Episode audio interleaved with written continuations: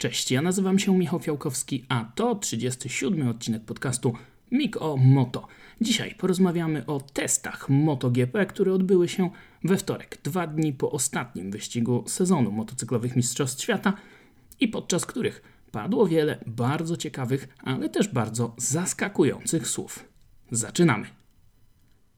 A zaczynamy nietypowo, bo nie od najszybszego, a od tego, który powiedział rzecz chyba najdziwniejszą. Fabio Quartararo, Francuz, ustępujący mistrz świata i zawodnik Yamahy, czekał na testy w Walencji bardzo mocno. Jeszcze przed weekendem, podczas którego miał przecież walczyć o tytuł mistrza świata, bronił tego tytułu, mówił, że bardziej chyba niż na niedzielę czeka właśnie na wtorek. A wszystko to dlatego, że przez cały sezon Fabio Quartararo miał bardzo duże problemy z silnikiem swojej Yamahy, której najzwyczajniej w świecie brakowało mocy i to brakowało jej dosyć sporo. Yamaha przygotowała jednak nowy silnik, który Fabio testował już we wrześniu po Grand Prix San Marino. Wtedy był bardzo zadowolony, mówił, że ta jednostka jest wyraźnie mocniejsza i nie może doczekać się sezonu 2023.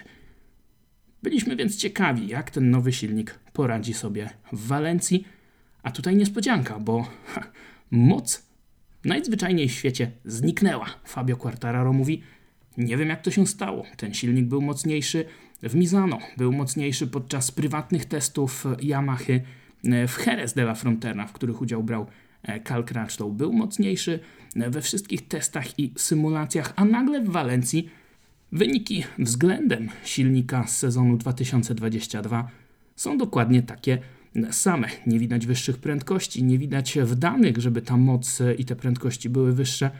Coś jest nie tak. No i moglibyśmy sobie pomyśleć, ok, może to jakiś jednorazowy błąd, może jakiś jeden wadliwy silnik. Nie, bo Fabio Quartararo nie był jedynym zawodnikiem, który ten silnik w Walencji testował. Sprawdzał tę nową jednostkę napędową także jego kolega z zespołu, Franco Morbidelli, i on powiedział dokładnie to samo. Obaj zawodnicy mieli też do dyspozycji sporo nowych części, nową aerodynamikę, nowe owiewki, nową ramę. Widać było, że ten motocykl wygląda wyraźnie inaczej, ale obaj mówili, że zmiany są bardzo, bardzo marginalne. Quartararo zakończył testy na 9. pozycji, pół sekundy od najszybszego okrążenia. Franco Morbidelli był 14, stracił do kolegi z zespołu 0,1 sekundy. No i teraz pytanie, co się tak naprawdę stało? Inżynierowie Yamahy będą musieli znaleźć na nie odpowiedź, a Fabio Quartararo ma przed sobą chyba bardzo, bardzo trudną zimową przerwę, bo on liczył na to, że wróci z Walencji do domu uskrzydlony, wiedząc, że za rok będzie miał narzędzia do walki o kolejny mistrzowski tytuł. Teraz w głowie ma mętlik, podobnie jak inżynierowie Yamahy zresztą. No i ciekawe, jak to wszystko uda się rozwiązać, bo jeżeli rzeczywiście Yamaha nie będzie w przyszłym roku mocniejsza, no to Fabio Quartararo absolutnie nie będzie miał szans na walkę o kolejny tytuł. Nie on jedyny jednak opuszczał Walencję w bardzo niefajnym chyba nastroju. Dopiero 13 był podczas testów 6-krotny mistrz MotoGP, Hiszpan Marc Márquez. Zawodnik Repsol Hondy stracił 0,6 sekundy do autora najlepszego czasu, ale też nie zaliczył szybkiego kółka, nie zaliczył symulacji kwalifikacji. Powiedział, że zrobił co musiał, przejechał niewiele okrążeń, przetestował wszystko, co było do przetestowania. No i potem skupił się na słuchaniu uwag innych zawodników Hondy. A tych narzędzi, tych rzeczy do przetestowania Marc Márquez miał całkiem sporo, bo inżynierowie Hondy przysłali do Walencji nowy silnik, nową ramę, nowe owiewki, nowe sprzęgło. Mnóstwo nowych części, ale Marc Márquez skwitował to krótko. Co z tego, że odwiedzili nas trzej królowie, skoro przyszli z pustymi rękoma? Zmian owszem dużo. Nie mogę powiedzieć, że Honda nic nie robi, bo robi bardzo dużo. Nigdy wcześniej nie widziałem aż tylu inżynierów z Japonii w garażu, ale efekty ich pracy są naprawdę marne. Motocykl się nie zmienił. Te fundamentalne problemy, które mamy z hamowaniem na wprost, z podskakującym tylnym kołem motocykla, z brakiem mocy silnika, to cały czas nie zniknęło. No i Marc Márquez powiedział krótko: z takim motocyklem to my o tytuł w przyszłym roku nie powalczymy. No i to są naprawdę bardzo mocne słowa Marca Márqueza. Widać, że Hiszpan jest wściekły na to, jak wygląda w tej chwili sytuacja, a Honda, podobnie jak Yamaha, ma niewiele czasu, ponieważ już za kilka tygodni, no kilka miesięcy, w lutym czekają nas oficjalne przedsezonowe testy w Malezji, no i tam zazwyczaj widzimy te motocykle już w ostatecznej specyfikacji, to już później niewiele się zmienia pomiędzy tymi testami a pierwszym wyścigiem i jeżeli inżynierowie nie wykorzystają tych najbliższych tygodni dobrze i nie przygotują konkurencyjnego motocykla, to myślę, że Yamaha i Honda mają przed sobą kolejny bardzo trudny sezon, a pamiętajmy, skoro oni nie byli w stanie przepracować dobrze całego tego roku, no to jakim cudem cokolwiek miałoby się zmienić w kilka tygodni. Silniki w MotoGP są plombowane podczas pierwszego wyścigu, właściwie przed pierwszym wyścigiem, w czwartek przed pierwszą rundą sezonu. Te silniki nie mogą się już później zmieniać, nie można ich otwierać, ale można pracować nad silnikami na kolejny rok, więc tutaj producenci mieli cały rok na pracę pod kątem właśnie tych testów w Walencji, aby dać zawodnikom jakieś narzędzia do sprawdzenia, a później tylko przez zimę jeszcze je delikatnie poprawić. Tak zrobili inni. Honda i Yamaha, no myślę, że są w dużych tarapatach. W jeszcze większych tarapatach wydaje mi się, że są ci zawodnicy, którzy do Hondy właśnie dołączyli. Alex Rins w niedzielę sięgnął po pożegnalne zwycięstwo dla Suzuki. We wtorek w testach był dopiero 20 ze stratą sekundy i 1,1. Juan Mir, mistrz świata z sezonu 2020, był 18, stracił 0,8 sekundy. Obaj nie mogli spotkać się z dziennikarzami. Oczywiście są związani kontraktem z Suzuki do końca roku kalendarzowego, więc w żadnych eventach, w żadnych wywiadach nie mogą się udzielać jako nowi zawodnicy Hondy. Udzielili takich krótkich wywiadów, krótkich wypowiedzi dla portalu MotoGP.com. No i to były takie bardzo wycofane wypowiedzi, szczególnie jak porównamy je do tych słów, jakie mówił Pol Espargaro. Wydaje mi się, że obaj sobie bardzo szybko zdali sprawę, w co tak naprawdę wdepnęli. 18 i 20 miejsce, a pomiędzy nimi Takaki Nakagami. Márquez dopiero 13. Honda ma przed sobą bardzo dużo pracy. No i w tej chwili nie wygląda to dobrze. A potwierdzeniem tego jest właśnie wspomniany przeze mnie Pol Espargaro, który po swoich pierwszych mierzonych okrążeniach we wtorek rano, jak przejechał linię startu i mety, zaczął nagle wręcz podskakiwać na motocyklu, zaczął trzaskać ręką w zbiornik. W pierwszej chwili ktoś mógłby pomyśleć, coś chyba tam nie poszło, może jakiś błąd popełnił, był na dobrym okrążeniu, może coś zepsuł, a może jakaś awaria. Nie, on się tak cieszył, z tego, jak świetnie odnalazł się na motocyklu KTM, czy też GasGas, jak to się teraz nazywa w przypadku ekipy Tech 3, kiedy wrócił do boksu i szedł do swojego szefa mechaników, Paula Trevitana. Można było usłyszeć: kocham to, a później w wywiadzie powiedział, że to było jak spotkanie ze starym kumplem, więc widać, że ten KTM pasuje do stylu jazdy Pola Espargaro dużo lepiej niż Honda. Pol był bardzo zrezygnowany po tych 2 latach w barwach Repsol Hondy, zresztą one były kompletną katastrofą, a tutaj widać, że wrócił stary dobry Pol, zadowolony, uśmiechnięty, ale słuchajcie, trzeba pamiętać o jednej rzeczy. Tak samo było na początku tego sezonu, kiedy podczas testów w Indonezji bodaj Pol Espargaro mówił: nie, no jest super, jest wspaniale, będziemy walczyć o zwycięstwa, o podia, to będzie nasz rok. No i co? Przepadł z kretesem totalnie. Walencja to jest tor specyficzny. Co więcej, jesteśmy po weekendzie wyścigowym. Na asfalcie jest mnóstwo gumy, a więc ta przyczepność jest dużo lepsza. Jak będzie na innych obiektach? Poczekamy, zobaczymy. Pamiętajcie, że Pol jest takim człowiekiem, który jest bardzo żywiołowy, bardzo ekspresywny. No i tutaj tę jego ekscytację ja bym mimo wszystko brał z przymrużeniem oka, tym bardziej, że Hiszpan w tabeli testów był dopiero 16. Stracił 0,7 sekundy do autora najlepszego czasu, a tuż za nim testy zakończył Jack Miller, nowy zawodnik KTM-a, który wykręcił niemalże identyczny czas, ale nie wyjechał na tor na to symulacyjne okrążenie kwalifikacyjne, więc tutaj myślę, że jeszcze można trochę poprawić, no ale i Paul, i Jack byli zadowoleni, a jeszcze bardziej zadowolony był Brad Binder, który zakończył te testy na 7. pozycji, 0,4 sekundy od najlepszego czasu.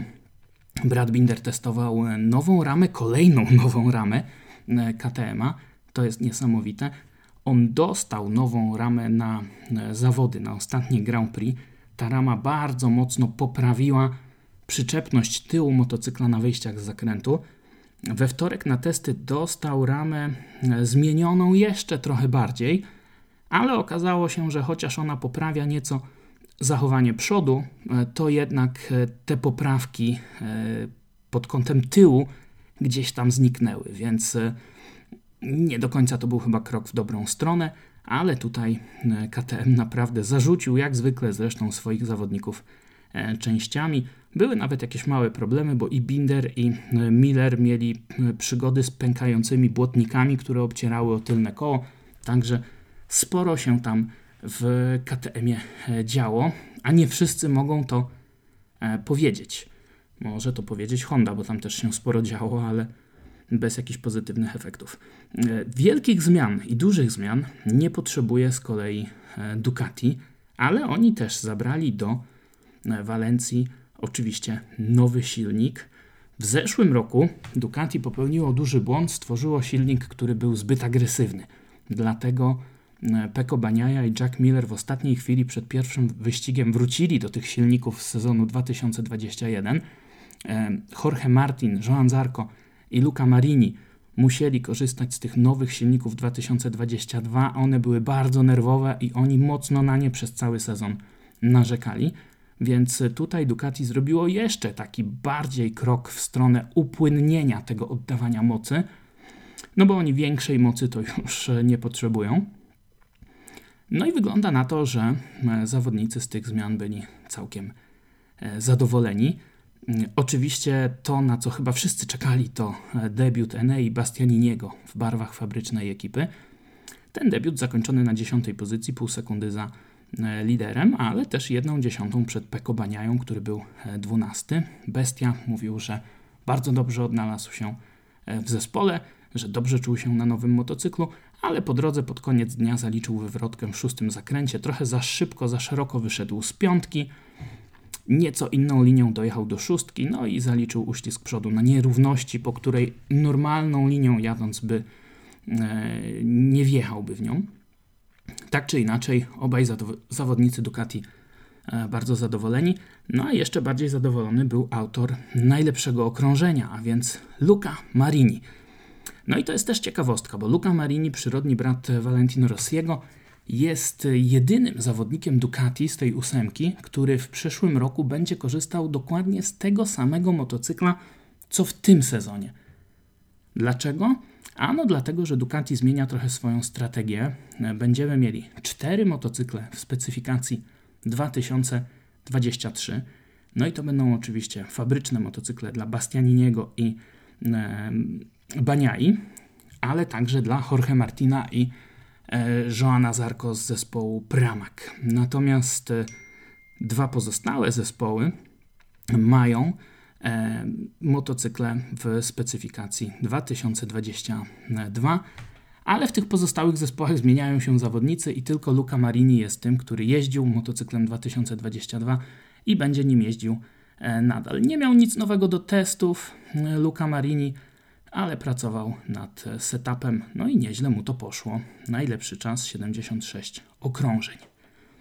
Trzeci był jego kolega z zespołu, Marco Bezzecchi, który dostał motocykl po Pecco Bagnai. W zeszłym roku Bez jeździł na maszynie 2021, znaczy w tym roku. W przyszłym roku będzie jeździł maszyną 2022. Dostał motocykl Bagnai na testy i zachwalał dużo lepsze hamowanie tego motocykla. Co ciekawe, świetny szósty czas wykręcił także Fabio Di Gianantonio, który ostatnio był w bardzo dużym kryzysie, mocno narzekał na problemy z motocyklem, na to, że nie czuje się dobrze w królewskiej kategorii, a we wtorek powiedział, że to był jego najlepszy dzień od czasu, kiedy do MotoGP awansował. Dużo uwagi skupiano także wokół Alexa Marqueza, który przesiadał się na Ducati z Hondy. On był zadowolony, powiedział, że komfortowo czuje się na motocyklu, ale był dopiero 15, więc zobaczymy, jak sobie Alex poradzi na tej nowej maszynie. Ducati testowało także nową aerodynamikę i nie było jedynym zespołem, który to rozwiązanie sprawdzał. Chodzi o takie skrzydełka, czy raczej wyprofilowane boczne owiewki w taki sposób, aby generowały dodatkowy docisk w długich zakrętach. To jest rozwiązanie, które zadebiutowało na Aprilii i testowali to w Ducati, testowali to w KTM-ie, aczkolwiek zawodnicy mówili, że nie czują jakichś wielkich zmian, więc no miło, że choć raz to nie Ducati jest kopiowane, a Ducati kopiuje. I jeszcze tutaj jedna taka ciekawostka. W przyszłym roku zmieniają się przepisy, jeśli chodzi o ciśnienia w oponach. Dużo było dyskusji o tym w tym sezonie. Dużo się mówiło o tym, że te minimalne ciśnienia, jakie tutaj rekomenduje Michelin, są za wysokie. Zespoły miały problemy z tymi ciśnieniami. Pamiętacie? Quartararo w Jerez, Jorge Martin w ostatnim wyścigu w Walencji, oni mówią, jak jedziesz za kimś, to ciśnienie rośnie, no i nie możesz później atakować, opona się przegrzewa. Do tej pory zespoły mogły stosować własne czujniki ciśnienia i organizatorzy nie bardzo mogli karać zespoły za przekraczanie tych limitów. W przyszłym roku to się zmieni, będzie jeden dostawca tych czujników ciśnienia, no i nie będzie można zejść poniżej tych ciśnień. Niektórzy w padoku mówią, że największe problemy z tymi ciśnieniami, z tymi nowymi przepisami będzie miało właśnie Ducati. Patrząc na to, jak wyglądał ten poprzedni sezon, to ja się obawiam też troszeczkę o Yamahę, bo jednak kilka razy Fabio Quartararo o tym mówił. To jest wielka niewiadoma, nie ma co na ten temat się jakoś rozwodzić na tym etapie, ale mimo wszystko myślę, że to jest coś, czemu będziemy musieli się przyglądać po starcie sezonu 2023. Na koniec jeszcze kilka słów o Aprilii, która z jednej strony mocno tutaj zaimponowała podczas testów. Drugi był Maverick Vinales, pracujący z nowym szefem mechaników, Manu Cezo, który pracował z Rinsem w Suzuki do tej pory. Piąty był Alex Espargaro, a czwarty Miguel Oliveira w barwach zespołu RNF. Od tej pory jest to zespół satelicki już nie Yamahy, a Aprilii. No i Miguel Oliveira wykręcił czwarty czas. To jest naprawdę bardzo dobry wynik, mimo że Portugalczyk nie skupiał się jakoś specjalnie na czasach okrążeń, miał po prostu jeździć, nawijać kilometry na Aprilię. No i można by powiedzieć, wow, super, Aprilia znów zrobiła postępy, będą czarnym koniem w sezonie 2023, ale hola, Aleix Espargaró w wywiadzie dla hiszpańskiego nadawcy DAZN po tych testach powiedział, że to był zmarnowany dzień, bo oni w ogóle nie dostali niczego od Aprilii. Dostał jakiś nowy wahacz do sprawdzenia i ten wahacz był ok, ale nic poza tym. No i powiem Wam szczerze, że to daje trochę do myślenia, prawda? Z jednej strony konkurencja zarzuca zawodników częściami, bo to są bardzo ważne testy, jeszcze w tym roku skrócone tylko do jednego dnia, a tutaj totalny kontrast i Aprilia, która nie ma nic. No i czy faktycznie będą w stanie zrobić w przyszłym roku tak duże postępy jak rywale? Może ich nie potrzebują, może ten motocykl nie wymaga rewolucji i trzeba tylko dopracować detale, tak jak w przypadku Ducati. Pożyjemy, zobaczymy, ale póki co widać, że Aprilia cały czas chyba organizacyjnie nie jest jeszcze na takim poziomie jak inni producenci MotoGP. Warto też wspomnieć o debiutancie. Augusto Fernández był 22 w tych testach, świeżo upieczony mistrz świata Moto2. Tuż przed nim jazdy zakończył Raúl Fernández. Oni mają takie same nazwisko, ale nie są spokrewnieni. Raúl Fernández przesiada się na Aprilię, jest kolegą zespołowym Miguela Oliveiry z KTM, na którego wsiadł z kolei Augusto Fernández. Raúl bardzo chciał się z tej umowy jakoś ewakuować. To mu się udało, no ale ten początek przygody z Aprilią, szczególnie w obliczu świetnego tempa Miguela Oliveiry, nie wygląda zbyt dobrze. Zobaczymy, jak będzie dalej. Póki co, no dla mnie to było zdecydowanie największe rozczarowanie tych testów, ale dajmy Raulowi trochę więcej czasu.